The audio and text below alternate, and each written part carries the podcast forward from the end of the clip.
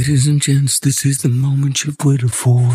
Live in the entertainment capital of the world. Aces with Lovestad, picked up by Gray. She can go coast to coast. There's three. There's two. She's going to launch from three. Chelsea Gray for three. Unbelievable. It's the TC Martin Show. Jackie's got it. Aces got numbers three on two. To Plum for three. KP, ring it up. Boom, shaka, laka, laka, boom. It's time to get your daily prescription from the doctor, TC Martin. to Bay. She's open for three. She sees it. She's got the bucket. One, two, three times for Bay Bay. TC Martin. And you got that right. Money won't change it. Riquna, Bay Bay Williams. Boom. Shaka laka laka boom. This is the greatest show. The ball is in the air. The Las Vegas Aces have won their very first WNBA championship. The doctor is now in. Um, Mercy. And yes, we are back at the Barclays Center here in Brooklyn, New York for game number four tonight. Coming your way, oh, let's see, in approximately three hours from now. Warming it up for you right here. The TC Martin Show broadcasting live from Brooklyn. And uh, game number four tonight, the WNBA Finals. The Las Vegas Aces still one victory away from winning their second consecutive championship. And can they get 40 strong minutes tonight? We will see. All right, got a jam packed show coming your way here today from the Barclays Center. A lot of Aces talk, a lot of WNBA on tap here as well. Plus, we'll talk a little NFL, college football, and more. Trevor Matich will be joining us like he normally does each and every Wednesday. So he will be joining us then here in Brooklyn, getting ready for game number four of the WNBA Finals. Ryan Ruocco, who does the lead play-by-play for E ESPN with the WNBA as well as the NBA, also does the New York Knicks on the Nest, Net uh, Yes Network along with the uh, Brooklyn Nets. He will stop by and he will join us. We'll get his take on game number four and this series as well. Holly Rowe will join us as well a little bit later on. The fine sideline reporter for ESPN who does not only the WNBA and NBA games, but uh, college football and basketball as well. Uh, as I say to Holly, she has the most frequent flyer miles of anybody that I know. So, uh, she will join us uh, today and maybe some other guests uh, as well as we prepare for game number four here in Brooklyn, New York, here at the Barclays Center. And uh, just a, a beautiful venue. We've been broadcasting the show all week here. And uh, after uh, tonight's uh, game number four, whether it's a celebration for the Aces, whether we'll see if they'll be popping champagne or not, we will be leaving New York City and heading back home. The big question is, are we going to be looking at a game five Friday night at the Michelob Ultra Arena? Well, we will have to wait and see. But the biggest news, obviously, in this uh, finals within the last 24 to 48 hours is the injury news with the Aces All-Star guard Chelsea Gray and Kiah Stokes, the Aces center slash forward, who's been a a big piece to the defensive puzzle for the Las Vegas Aces since she's been here, especially this year when A'ja Wilson has received the defensive player of the year the past two seasons and may remember the night that A'ja got her trophy a few weeks back at the Michelob Ultra Arena that she brought Kiah Stokes out with her because that's how much she meant to, you know, her defensively and gaining the award. So both of those players are out, uh, both with foot injuries and, uh, we will uh, hope for the best here uh, tonight. But this is nothing new for the Las Vegas Aces when it comes to injuries. They've been playing a majority of this season without Candace Parker. Uh, of course, you know, Candace only played approximately 15 games uh, this year, so they've been uh, without her. And of course, the Aces have overcome a lot of adversity uh, over the course of this season uh, as well, too, on and off the court. And they played exceptionally well, of course, garnishing the best record in the league this year at 34 and six during the regular season, and uh, won the first seven games of their playoff run here. Currently seven and one. I know they had hoped to maybe run the table and be the first team in WNBA history to go eight and zero, but obviously with the loss here on Sunday afternoon, that is not the case. But as uh, Chelsea Gray said earlier, she said, "Hey." We've uh, been through this before. We've been uh, a person down or two all season long. So we are built for this.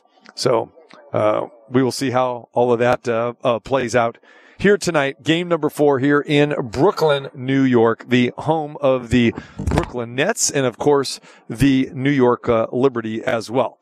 So got a lot on tap here today to to talk about. We'll recap what took place on Sunday, as well as a preview coming your way here three hours from now as Aces take on the Liberty. But I wanted to start the show off today in uh, bringing in the fine play-by-play uh, television side for ESPN, Ryan Ruocco, uh, a man who wears so many hats. Uh, it is amazing because you've seen Ryan do NBA games, WNBA games, as well as baseball as far as uh, Major League Baseball with the New York Yankees and uh, also the Brooklyn Nets on the NBA side. Ryan, it's uh, it's always great to see you, but it's glad to finally get you on the air. Yeah, man. Thank you. Uh, thank you so much for having me. I'm I'm I'm glad to to get to chat with you. I know we always get to cross paths at the arena, but glad to spend a couple minutes with you, man. Absolutely, man. So let's let's uh, first of all, I want to talk about you. You're a native New Yorker, right? Mm-hmm. yeah. And talk about what you're doing right now just has to be a total dream come true Yeah. for you. I mean, to, to not only, you know, being in professional broadcasting at at a very young age, but to have the dream job of working the NBA, the WNBA, and of course the New York Yankees. Yeah, it definitely is. I um when I was at Fordham at WFUV learning play by play and learning how to broadcast and I fell in love with it instantly. And I already gone into college knowing that that's what I wanted to do and it, it was a passion of mine. But when I really fell in love doing it I thought you know I will go anywhere. I'll go anywhere in the world to do this. I really will. Uh, and then I I got really fortunate that some people in market heard me when I was in college, liked me, wanted to give me opportunities in the area. And so I've been able to stay um, and work locally, both, you know, with the Yankees and then with the Nets, and then branching out my national work as well. But for me to get to broadcast games for both those teams, um, for me to get to broadcast events like the one we have tonight, uh, the women's Final Four, you know, national NBA games, it's, I just, I love, I always love sports.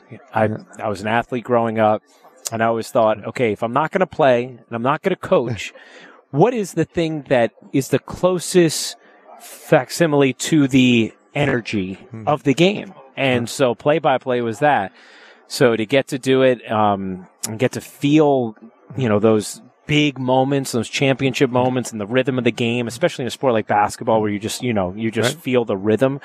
It's, it's awesome, man. you know, not many in our business get to have the opportunity. Uh, I say at an early age. I think you're like in your mid thirties and uh, that is fantastic. I mean, Yeah. what, it, what is the secret, especially in a market like this? And I'm sure that you know better than anybody, especially in storied franchises, you know, like the Yankees.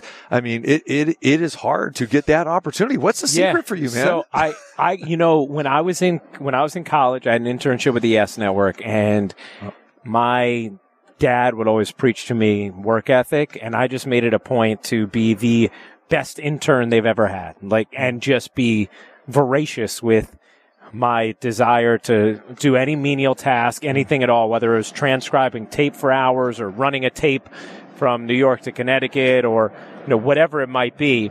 And in the midst of that, you know, if people appreciate your work ethic, then they're going to want to get to know you a little more, hmm. right? And they got to know me, and people there, Ashley Fugazi, Jared Boschnack, to name a couple at Yes, got to know me, got to know that I knew the game of baseball, got to know that I was broadcasting at Fordham. And so then they said, hey, would you want to do stats in the booth for half the home games for Michael Kay? I'd never done stats. It's like I get to be in the booth with Michael Kay. Also, I grew up a diehard Yankee fan. Sure. I'm going to be in the booth with Michael Kay. and David Cone and Yeah. Paul O'Neill. Like, are you kidding me? Of course I'll do that.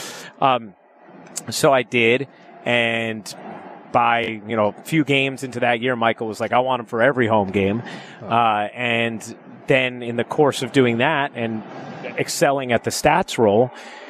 The producer and director of the Yankees at the time, it was Kevin Smolin and John Moore. They listened to my games at WFUV, and I was a junior when I first started doing that with them, and then a, a senior. And they told their boss, John Filippelli, who's still the president of programming at at Yes, you got to listen to Ryan. He's really good. And so then he listened, ended up giving me an opportunity to do some college games for Yes, then eventually one Nets game and, and, and it kind of grew from there. Yankees scoreboard, uh, they were just starting to do more programming because it was the new stadium. So they had this brand new scoreboard. So they kind of saw what I was doing, uh, starting to do it. Yes, as well as, um, uh, kind of getting to know my work ethic a little bit. And they were like, Hey, you want to try out for this? And I ended up doing that. And one thing kind of, you know, led to another and, and it, and it continued to grow. And, and then sort of simultaneously on the ESPN side, there was a, a man named Pete Silverman who listened to my work when I was uh, a junior and senior at Fordham. And he was like, I want to hire you to do updates uh, for ESPN Radio in New York when you graduate. I said, okay, great. so just, you know, again, one thing led to another. And my yeah. whole mentality was if you crack the door open for me, I'll kick it down. Right. And at that time, also, you know, the only choices I really had to make was, you know, whatever I wanted to do with my career. I didn't have a family yet. You know, I didn't have a significant other yet. So I was just gobbling up whatever I could. Yeah.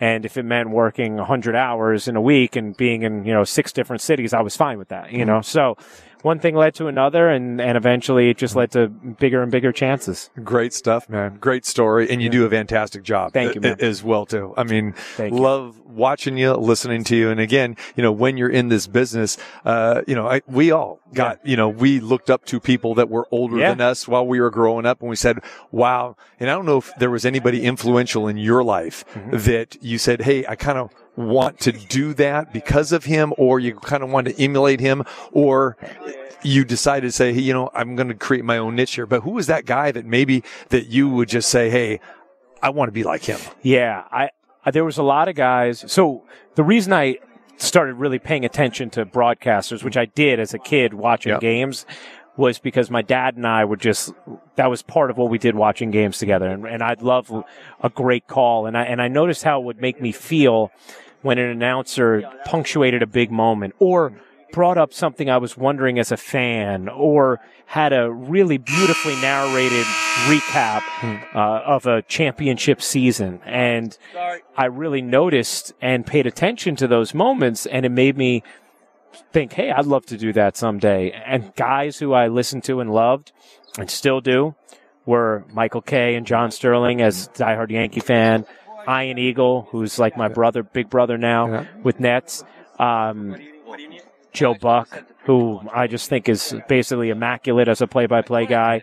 I loved listening to Mike Patrick at the time he was doing NFL for Yeah. ESPN Right. on uh, on what was Sunday night then. Correct. Yeah. Um, I loved Mike Patrick. I thought he was just terrific. Um, Marv Albert as well, Al Michaels, you know, and so I would just listen to all those guys. Another guy who, two guys who I really love listening to on the radio, who ended up becoming friends and helpful in my career as well. Bob Papa doing the Giants Yeah. and Chris Carrino doing the Nets. And so listening to all those guys, you know, you took different things. Like for what I loved, like I listened to Bob Papa, I'd be like, oh, this is so good. It's like he had this amazing staccato in his voice where he could, like the way he'd phrase a play, like back to pass, has time, Right. moves left, Right. under pressure. And you just like felt like you were Right. kind of in rhythm with the play. And, and so, I mean, I know I named a lot of guys and a lot of them who I have relationships with now. Yeah. I mean, pretty much, you know, almost all those. I don't know Al Michaels uh, at all, but and Marv Albert I've only come across a couple times, and he was really nice. But most of those guys have relationships with, and they've been amazing to me in my career, in my life as well. Oh, and uh, I, I forgot one of my favorites, Mike Breen, who Right. also from the time I was in college, he has been unbelievable to me as a mentor and someone always looking out for me, and, and a really good friend now. Those are some pretty good guys to Yeah. have on your, like, say, reference list, so to speak. yes, yes, yes. I know. And it's to the point that, like, when you ask that, right? I don't want to forget any because Yeah. they've all been influential Right. in my career Yeah. and in my life. They they mean something to me as a person. Mm-hmm. Um, so yeah, it's uh, it, I- I'm very lucky that they've they've all, Mm-hmm. you know, not only been impactful in my career but in my life. All right, you're you're a New York guy. Am I am I sensing a little East Coast bias now in uh, in these finals at all from you? No, definitely not. definitely not. Because you know, you know, no, because funny? I know how, Yeah. how you feel about the Aces too. Because Yeah. you've done many games, Yeah. uh, in Michelob Ultra Arena at the Mandalay Bay. So of course I'm Uh, just giving you a bad no, time. I, I. I appreciate it. Yeah, but no, But there's no. that fraction of people Of that will, course. will, will Well, say that. Well, you know? I always joke with um because uh and Joe Buck would always talk about Mm-hmm. this. Like if you went in your like Twitter mentions, like I'm going to have people saying that I'm rooting for the Aces, and I'm going to have people saying that I'm rooting for the Liberty, which is why during these finals I haven't gone on Twitter once, and I won't. Uh, There you go. because it's my choice whether or not to welcome in. Well, you could have retweeted my living tweet today that you're coming I on. know. No, I'm sorry. I'm I've just been, teasing I've been, you. if I, I'm you know, teasing you. when we're getting all these like great ratings news, I'm not retweeting because I just isolate myself from it. But it is, you know, what's interesting about it is like, I mean, and you know this from doing this as well. Like my only, when I do a game, the only things I care about are that we have a great show mm-hmm. and that it's a great game. Right. And I, I just, you know, if you get a great game, you don't, I just don't care who wins. Like, I don't want, you know, the things I don't like, I don't like seeing Chelsea Gray get hurt. Mm-hmm. You know, I don't like seeing something like that, you know, but as far as who, and so I never root for, like, what I root for is both teams to always be at full strength, you know, like, I, and I root for games mm-hmm. to be close. Um, so, you know, if a team is down 20, you know, does, do people want the game to get tighter if they're calling it? Of course they do. It becomes Yes. more exciting, you know?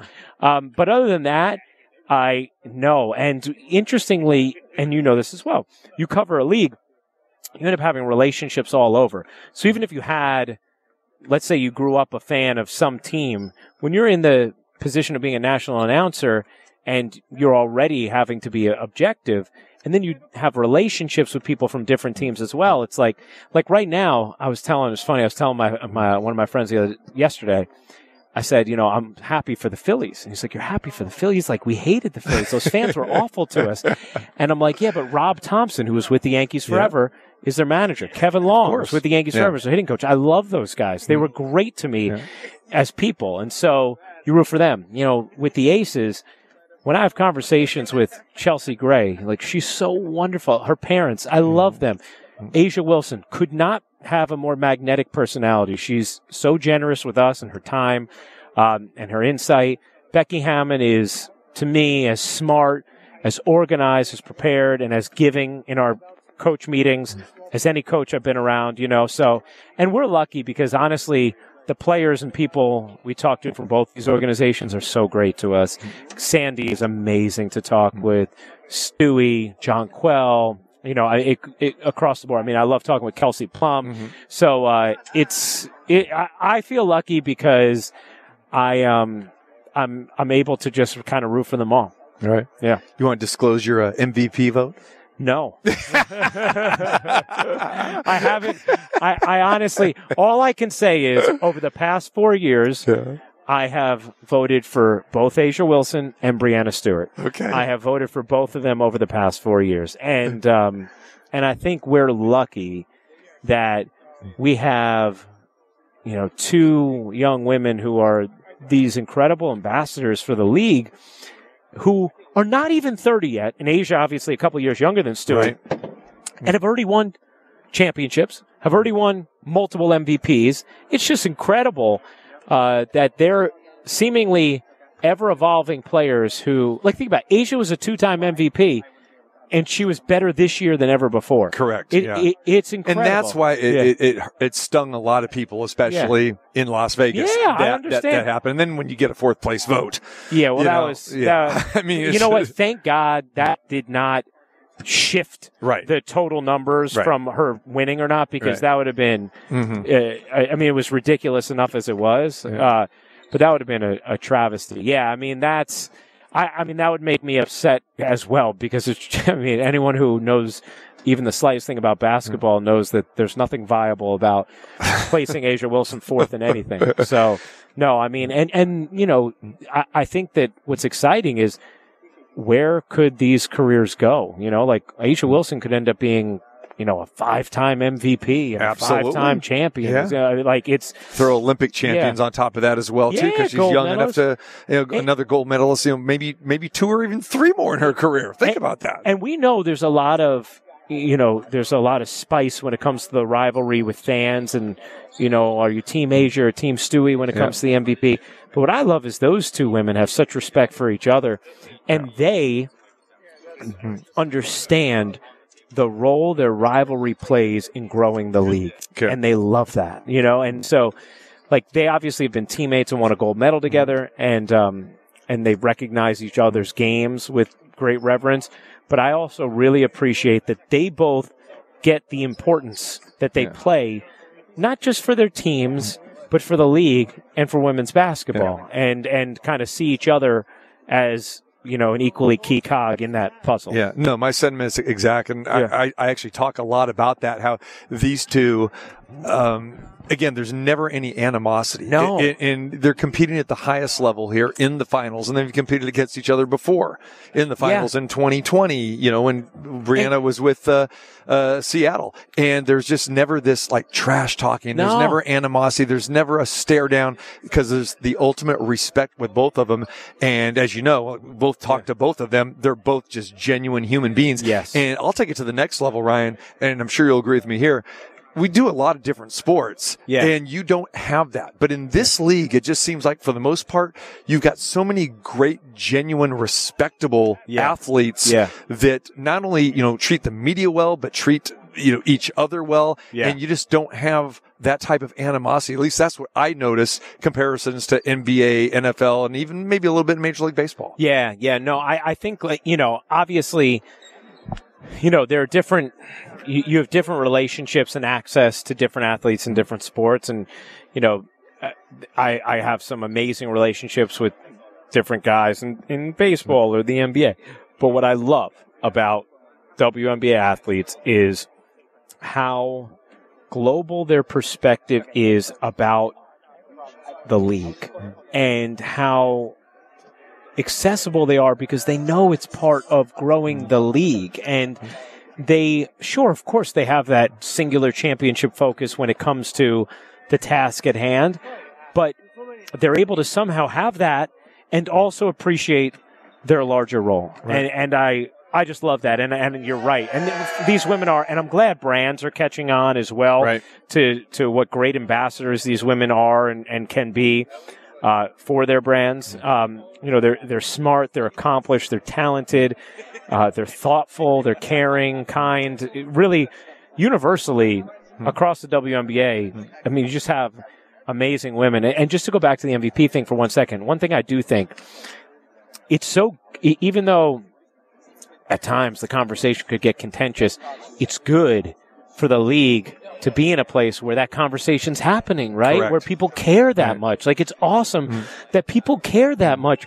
Like they should care that A'ja Wilson didn't win, win the MVP. They should care that Alyssa Thomas didn't win the MVP. They should care last year that Breanna Stewart didn't win the MVP. That's what you want. Mm-hmm. You want the fans mm-hmm. to emote. You know, that's by definition what fans do, right? Right. What they are. So I think it's good that we're in a place in the league where we f- see those debates sort of extending beyond maybe just even niche confines like we used to have. Like we're seeing more broadly those discussions being had, and I think that's great for the overall growth of the sport. Ryan Ruocco joins me here at the Barclays Center getting ready for game number four tonight. He'll be on the television call, of course, on ESPN along with Rebecca Lobo. Does a fantastic job with ESPN. Let me ask you this. Mm-hmm. When you first got the assignment to do the WNBA, Yeah. let's, let's face it, there, there wasn't a lot of male lead play by play announcers at that point in time. How did you view that and how were you accepted into the league, the community by fans and, and, and your peers? You know, what's interesting is I don't know that I thought about it that much when I first took the job. I think I was just thinking about, you know, doing doing a, a great play by play broadcast, you know, without necessarily having that sort of global view. I was just talking about all the women of this league having of the importance to the league more broadly. Um, but and I didn't understand how wonderful this league was. Uh, but it did not take me long to realize it. And I think working with Rebecca and Holly helped me realize it more quickly because they had obviously been mainstays in this league and the coverage of it for Rebecca playing in it. Um, and then, you know, I think for me, the way I look at TV play by play is you're like the score to a movie. And everyone can see the pictures, but you're helping the moments come to life.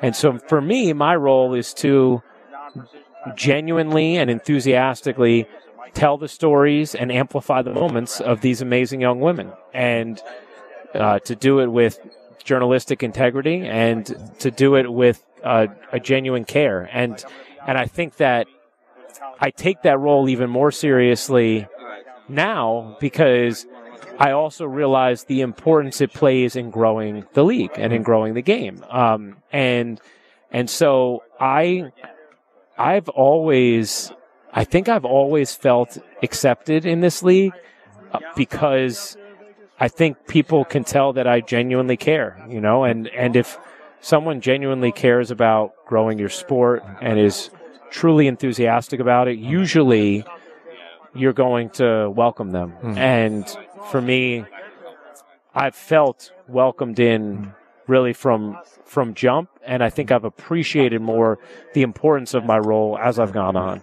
You've done quite a few games in Las Vegas at Michelob Ultra Arena, whether the final games, regular season game, Yeah. all star games. Give me your your take and opinion, not only of the building and the atmosphere, but the Aces organization as a whole, I mean, I and what it's done for the league. Yeah, I, I always talk about this, and I talk about Mark Davis, who sits right next to our broadcast That's table. right. How Yep. you know the investment he has made in the Las Vegas Aces is absolutely critical to the growth of the league, and it's and it's forcing everyone else to make the same kind of decisions. You know, that practice facility helps motivate other organizations to make those same decisions, right? I, you know, it's no coincidence that right now we have Phoenix and Seattle building these beautiful new practice facilities right on the heels of Las Vegas. Not to say, well, this one came first and this one came second, just to say that when you see it happening around the league, you know, hey, if I want to be as attractive for free agents as that place, I got to do this, right? And also uh, people understanding this moment in time in women's sports and women's basketball. And Mark understood it early.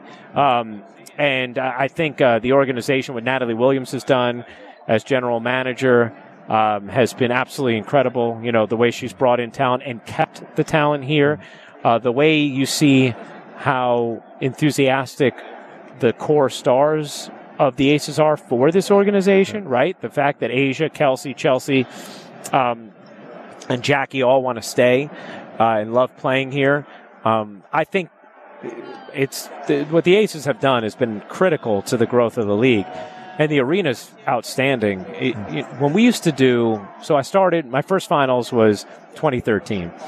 And we used to just hope we get good crowds, even, Right. even in finals games. and the place we could always kind of rely on was Target Center because the Lynx fans were great. Yeah. Um, and when I think about now, where I don't even have to wonder about it, and you know, one of the arenas where we first didn't have to wonder about what kind of crowd we're going to get was Michelob Ultra because you knew regular season game, really even before they got great. You know, once once kind of went to Vegas, that team got embraced so quickly, and you felt the energy in the arena game in game out, not just big games. So it's incredible. I mean, the atmosphere in the two finals games was fantastic. But what I think is impressive about games in Vegas is the atmosphere for a regular season game feels great. Yeah. Like there's, I can't remember the last time I was in that arena and didn't feel like, wow, this is awesome. You know, like every game, it feels awesome. So it's great. You know, I think what what uh, Mark Davis has done there and, and the resources he's put into it, I think not only it's great for the Aces organization, but it's great for the league as a whole. All right, final thing for you. Talk about your Yankees. I know Yeah. it was a rough season. Yeah, What What is the future of uh, this team? What's it going to look like next year? What do you think? I don't know. That's a good question. I think that they, you know, I think that what I'm happy about is they're asking, I think, the right questions of their organization.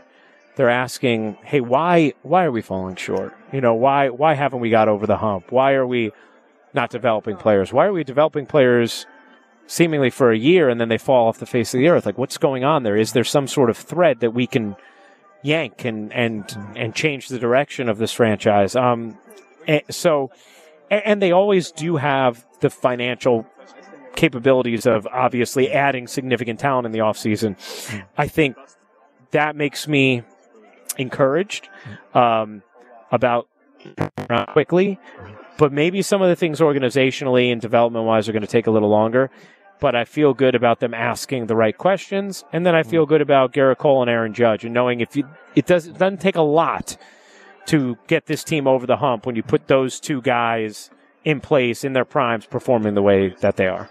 All right. I don't think I need to ask the next question. Uh, like, who do you think uh, we're going to see here in the World Series? Because we both have a rooting interest for the managers. And Yeah. uh, you got Rob Thompson. I got Dusty Baker. Yeah. I, I, I'm hoping that we get a rematch, right? Yeah, But- that but- I'm sure. I'm sure Fox is hoping that as well. But I, I, I what do you think? I think it's going to be Texas and Philly. I do. I, I mean, I think uh, you know Texas is on this this run right now uh, where they've just been so good, and you know Houston is resilient, and they've certainly shown the ability to win. Um, in all situations in October, right? Be- best road record too this year. yeah, Remember, yep. and so I wouldn't count them out just yet. No, I'm And not counting them out. Yeah, Definitely but, not. But I know what you're saying. Yeah, but It's- Texas looks yeah. so good, and then the Phillies, I feel like are uh, look like a team of destiny right now. Yeah. Um, so I and the way they're mashing, you know, Schwarber and Turner and Harper, I I see Philly winning that series for sure. The other series, I would pick the Rangers, but with a, a lower lower degree of, of confidence Right. than Philly. Right. My friend, great seeing you here. Great talking with you. Uh, have a great broadcast, not only uh, tonight, and, uh, you know, for our sake on the Aces side, we hope this is it tonight. Well, so that I do don't do? see you in Do Friday. Do you, know? guys, if you win tonight and you win the championship, do you stay here and party yourself, Yeah. or do you get right on the plane? and- No, we, okay. we, we stay here and party, and then hopefully it's a repeat of what we did last year in Connecticut. okay, got it. Yeah, All right. So that's the thing. Well- but again, we, we can't get ahead of ourselves. no, there, no, no. know? You got you got Yeah. a game to win Because as you know, this has been nothing but a home court series. Yeah, regular season as well as the finals. I know. Is is Yeah. is a visiting team going to win a game? is. It is. I'll be really. You know, tonight's going to be interesting because first game without Chelsea, first game without mm-hmm. Kiah. Yeah. But sometimes that first game after, that's the game where everybody gets, you know, Right. They get they they play they play with a little different kind of spirit, and they they have the game of their lives. So I'm really curious to see. Good seeing you, brother. Appreciate you you. too. Thank you for having me, man. Ryan Good luck to your aces. ESPN. When we come back, Trevor Matich will join us, and we'll talk some college football next. TC Martin show here live from Brooklyn at the Barclay Center. Now, more of your favorite personal sports physician. This Doesn't sound like the usual mindless, boring chit chat. It's the Dr. T.C. Martin.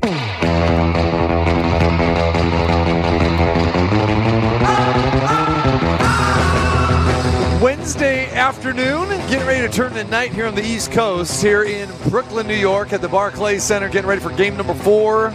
Coming your way tonight, WNBA Finals Aces still in command with a two games to one lead. A victory would give the Aces their second consecutive championship. But it could be an uphill climb tonight it has been a home team dominated series. And of course, the Aces uh, down two starters tonight. Chelsea Gray and Kiah Stokes will not play. So, interesting tale tonight. And of course, 8 o'clock Eastern, 5 o'clock Pacific. You can join me down the dial on ESPN Las Vegas, 1100 AM and 100.9 FM in Las Vegas. Pre-game show starting at 4:30 as Becky Hammon and Alysha Clark join me, and uh, we'll take you up to that uh, here on uh, our show here today. All right, continuing on here. Let's uh, change the pace a little bit. Thank Ryan Ruocco for joining us here courtside, talking a little WNBA, a little Major League Baseball. Now we talk football with our guy, my guy, Trevor Matich. What's happening, Trev? Mr. TC, I am good, man. How are you doing? I am fair and continued warmer. How's that? How's that? Yeah, I feel like a weatherman that's here. You know, you know. I mean, in, in New York City, a, a trip that you know ve- very well. You take pr- uh, pretty often here. You get to October here. You know, New York can be kind of nice in the 60s, but then it can get cold in a heartbeat. You know, so I, that's what I'm noticing, my friend. So I guess you're saying it's uh, partly cloudy with the chance of another WNBA championship. There you go. Thank you very much, my friend. I like that. I- like the way that sounds. All right, my friend. Let's talk a little bit about uh, what we saw last week in college football, specifically Notre Dame pounding USC. Notre Dame needed that victory big time. USC, on the other hand, people could probably say, well, maybe it's not going to hurt Notre Dame. It wasn't a conference. Uh, well, you know, that loss to Notre Dame isn't going to hurt them because it wasn't a conference loss. But still, in the big picture, a loss always is harmful if you're talking about getting in the college football playoff. USC showed some vulnerability last week. Give me your thoughts on the game itself and how concerned are you if you're a Trojan fan? You know, I, I I'm actually kind of encouraged. Okay. From the USC game, yeah, and you know the offense melted down. They had five turnovers. They couldn't protect the quarterback. It was just a just a big meltdown. I don't expect that to happen again going forward. This USC offense is legitimately one of the best in the country. They can protect the quarterback. You know, they've got some injuries, but so does everybody else. You know, they're well balanced. They can run the ball in addition to throw it. All those things. I, I think this, this was a mulligan for the offense. What impressed me was the defense. Now Notre Dame scored 48 points, right? So why the defense? Well, included in that 48 was a, a kickoff return for a touchdown, a fumble return for a touchdown, a interception return to the two yard line, another re- return to the 12 yard line. The defense only, uh, you know, only gave up, um, you know, uh, well, Audric Estime, the, the great running back for Notre Dame, had his second lowest yards per carry of the season. And in Notre Dame's uh, nine actual drives, not ones that were like super short because of turnovers and stuff, nine actual drives, they only scored two touchdowns. And so the defense for USC actually stepped up and did a lot better than I expect them to. It was just all the the extraneous garbage that was going on around them that ended up running up the score. But that's actually a very good thing because if that is a sign that the USC defense is is playing better, tackling better, better with their assignments, better with their gap responsibility in the run, then that's going to help them going down the stretch as they face Washington, Oregon, et cetera. And that's what they'll need to do. And that's been the cloud that's hung over this team all season long is whether or not the defense is performing so poorly that it would squander the opportunity that the offense provides. I mean, Notre Dame only had uh, two plays of over 20 yards, just two. And that's unheard of for this USC defense this year, but it means that they were tackling better and they were better with their assignments. So you didn't have guys running free because someone on defense was out of position. So as bad as this was, I'm actually kind of encouraged because I trust the offense to bounce back and the defense actually looked better. Hmm. From a Notre Dame perspective, we know that the uh, losses to Ohio State and Louisville really hurt the Irish. Uh, narrow loss there, of course, in the Ohio State game, which you know they can blame themselves. Probably should have won that game, but now Notre Dame definitely needs to win out. What do you think is is the focus for Notre Dame, or or you know, as far as do they still have any hope as far as a a college football playoff? No, we, have not seen a two loss team make the playoff in, in the playoff era. Right. Now next year it'll be different. They go to 12 teams instead right. of four. And so, you know, a lot of teams will still be in it. But Notre Dame, because they're an independent, doesn't have a conference championship race either. So now they're just playing for pride each week. They're playing for the win and they're playing for a, a, a New Year's Six bowl game, uh, berth if possible. So that's kind of what they're playing for. Uh, they're playing to be a spoiler. And the truth of it is Ohio State is the biggest bunch of Notre Dame fans outside of South Bend because the Buckeyes went up there and beat them in South Bend. And if Notre Dame is able to now win out with this win over USC, um, if they're able to win out, make a BCS bowl, et cetera, it makes Ohio State's chances to make the playoff, even if they lose um, to Michigan or Penn State and don't make it to the Big Ten championship game, uh, it makes it more likely because that is one of, that would be then one of the best wins, one of the best wins of the season, one of the best non-conference wins certainly. So you know, Ohio State is the one that needs Notre Dame to win even more than Notre Dame does. Caleb Williams, uh, not a great game last week. People think that he's going to be the number one overall draft pick next year in the NFL. Give me your take on, on Caleb Williams. Did you see anything last week in the loss to Notre Dame that was somewhat alarming or, or where do you project him still, Trevor, as far as an NFL quarterback? Yeah, I don't think it changes as far as NFL quarterback goes. He's got a lot of Patrick Mahomes in it. In other words, he can make all the throws. He can scramble around, but then he's got that Mahomes magic where he can, he can escape that sack in miraculous fashion. He can throw drifting in a weird angle with a weird arm angle and get it accurately to the place he wants us to go anyway. So I, I don't think this Notre Dame game changes anything from that standpoint. One thing that is a little alarming is that, you know, amongst the three interceptions that he threw, uh, were a couple of really bad decisions. I mean, terrible decisions. You know, throwing off his back foot in the general direction of a receiver that had a defender in front of him. It was just, it was just terrible choice, uh, to make those throws. But it's the kind of thing that he's, it just wasn't him. It seems like somebody body snatched him and somebody else was in his uniform. Now, if he does that consistently going forward, because he still has to play Washington, Oregon, Utah, UCLA, right? Uh, the, uh, if, if he does that going forward, it makes bad decisions as opposed to just gets beat on a play once in a while. Then you reassess. But for now, uh, I'm not worried about Caleb Williams. From a Heisman standpoint, uh, this is a real blow to his Heisman chances because I, I get the sense that and have over the years that Heisman voters are very reluctant to, to give a Heisman to a player or award it twice. There's only one two-time Heisman winner, and that's Ohio State's Archie Griffin. And it seems like if you're going to win it twice, that second time you would have to be so overwhelming and so far ahead of the the next in line candidate that they'd really have no choice. And, and what Caleb Williams did in having such a terrible game, and he was awful against Notre Dame, he gave Heisman voters an excuse to not give him the Heisman. Mm-hmm. So now the question is, what does everybody else do? Two big time matchups this weekend as we look at the card. You've got number seven Penn State traveling to Columbus to take on the Buckeyes. They are number three in the country right now. How do you see this game playing out? And we really haven't seen Penn State tested up until now. What do you think? Well, this is this is kind of a fair fight.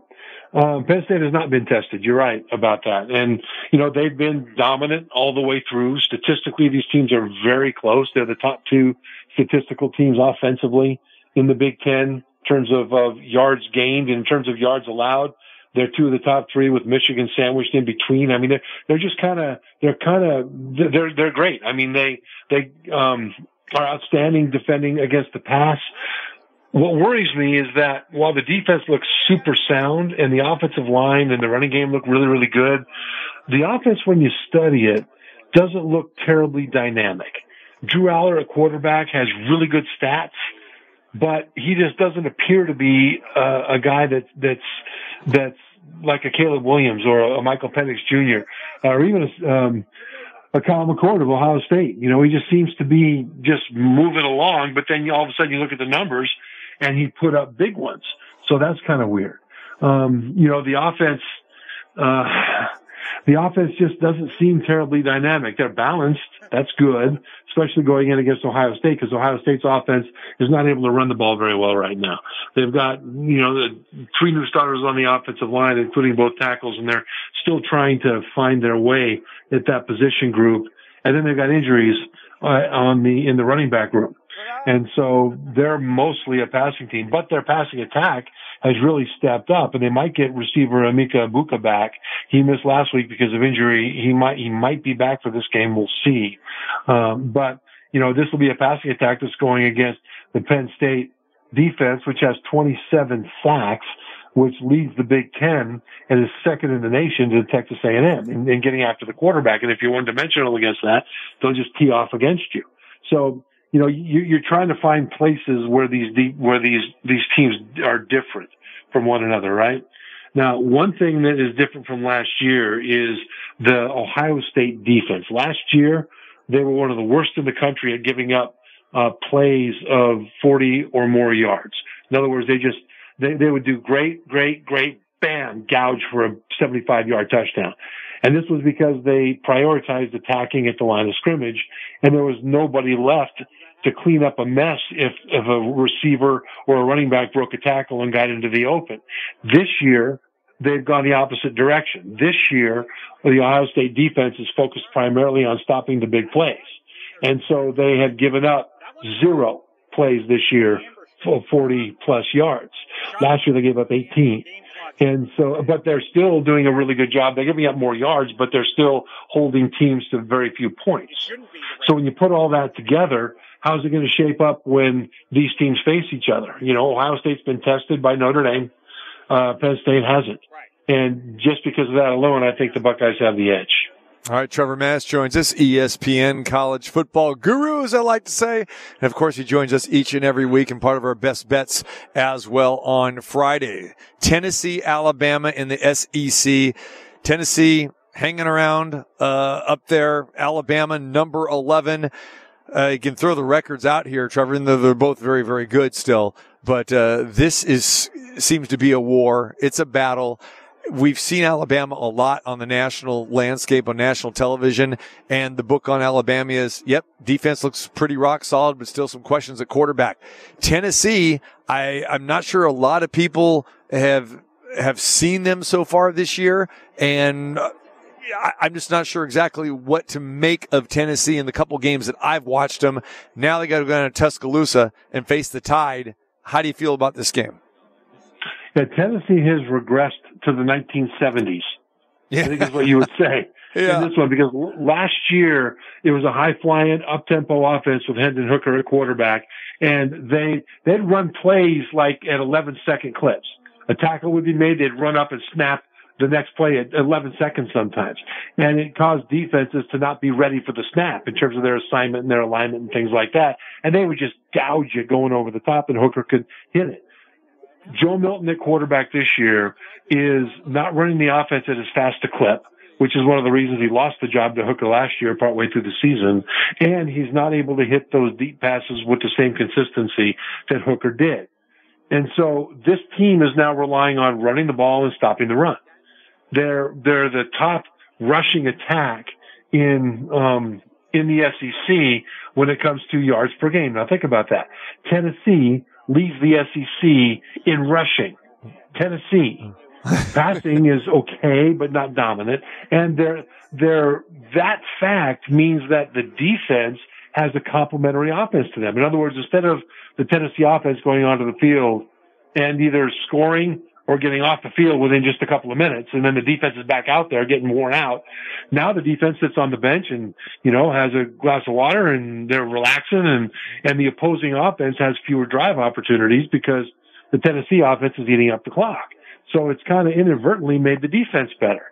So this is actually kind of a fair fight and kind of an old school fight because Tennessee is coming into this thing with the thought of beating Alabama, not like they did last year with the big pass, but beating Alabama by just smashing them in the mouth. I'm feeling a Trevor Matich under in this game coming up on Friday's best bets. You know, there may be, and uh, I'm guessing that if I pick under, I should stay away from that and go with Tennessee plus nine. So we'll, Right. we'll see how we'll see how it goes. Utah and USC. So USC, a couple tough ones back to back. You got Notre Dame, you got Utah uh, coming up this week. Uh, USC is at home in the Coliseum hosting this game, but we know the Utes are for real, right? How do you see this game, Trev? Well, this is going to be a, a, a tough place for the USC offense to bounce back because Utah's defense is just playing lights out. This might be Kyle Whittingham's best um, defense at Utah. They are they are just fantastic. I mean, they lead the Pac-12 in points allowed and are one of the top in uh, in the nation in that and in yards allowed. The problem for Utah has been the quarterback situation. I mean, their last last week they did a really good job against a pretty stout Cal defense. They scored 34 points overall as a team, but again with the with the backup quarterback Bryson Barnes was in there. Um, you know, Nate Johnson uh, wasn't playing; it was Barnes, and you're still looking at a, at a backup quarterback. So now all of a sudden you're looking at USC with a defense that looks resurgent. And as good as Barnes might be, and as good as the Utah rushing attack is, and it is good, then the the defense of, of Utah, or excuse me, USC has a chance to rise up and make some things happen here. Um, keep in mind too that that Sione Vaki, the running back that you know had 158 yards last week for uh, Utah against Cal. Uh, he's not even a running back. He's a defensive back, I believe. Uh, they had to put him in there. They've had some, some issues going on, uh, in running back. So, um, this game to me is going to come down to whether or not U- U- Utah's defense can rise up and limit USC's offense. They did last year in the big, in the Pac-12 championship game, did a great job against Caleb Williams. Um, this is how this one's going to shake out because the truth of it is, uh, USC should win this game. They should win it because of the massive advantage they have at the combination of quarterback and wide receiver. But at the same time, you know, Utah's defense is the equalizing factor. So the question now is, is the, is the USC defense's improvement that they showed against Notre Dame real? And can they carry it into Utah week? Because if they do, USC should win this. All right. Trevor Matich joins us, ESPN. Final thing for you, Trev. Washington, number five in the country. You mentioned Michael Penix Jr., phenomenal quarterback. We saw some shades of that years ago when he was at Indiana, was injured first year at Washington, but he has been the Huskies. Are the Huskies for real here? When I say for real, I mean, are they a college football playoff yeah, I think they are because of their offense. I mean, their offense is just just incredible, and they've shown the ability to win in different ways. I mean, they they love to throw the ball deep down the field. Arizona took that away by dropping everybody deep, and so against Arizona, they had all kinds of creative plays to to run the short passing game and the screen game, and just lots of creativity. Uh, and then against Oregon, it was a combination of the two. But their defense still worries me because from a statistical standpoint and just a standpoint of getting stops, the defense isn't consistent enough. Now, in fairness to the Husky defense, three plays by the defense, I think, won the game for them against Oregon. All three were fourth down and three to go. You know, there was fourth and goal at the three. There was fourth and three at the eight. And then there was a fourth and three about midfield uh, at the end where Washington stopped them, got the ball back, and two plays later scored the winning touchdown. So Washington's defense did rise up in those situations. But from a consistency standpoint, I worry a little bit about their defense. However, the offense is so good that I think this team is a legitimate threat to make the playoff and to make some noise in the playoff because of the points they can put up against anybody. All right. All right, my man. Enjoy the weekend action. And uh, I know you'll be on the radio side on ESPN on Saturday. And uh, we look forward to your best bets coming up on Friday, brother. All right. Appreciate it, TC. Thank you. Go Aces. You got it. All right. Trevor Matich uh, joins us talking a little football in a WNBA dominated show here today as we are live from the Barclays Center here in Brooklyn, New York. We already talked to Ryan Ruocco earlier this hour. Well, next hour, we've got the top two females on the ESPN team coming your way. Our very own Carolyn Peck will be joining us, and then Holly Rowe as well, too, as we break down Aces and Liberty, game number four of the WNBA Finals. Will there be a game five? We'll update you more on the Aces injury status as well, too. So we've got that and a whole lot more coming your way from Brooklyn right here at the Barclays Center. TC Martin Show here on a wild Wednesday.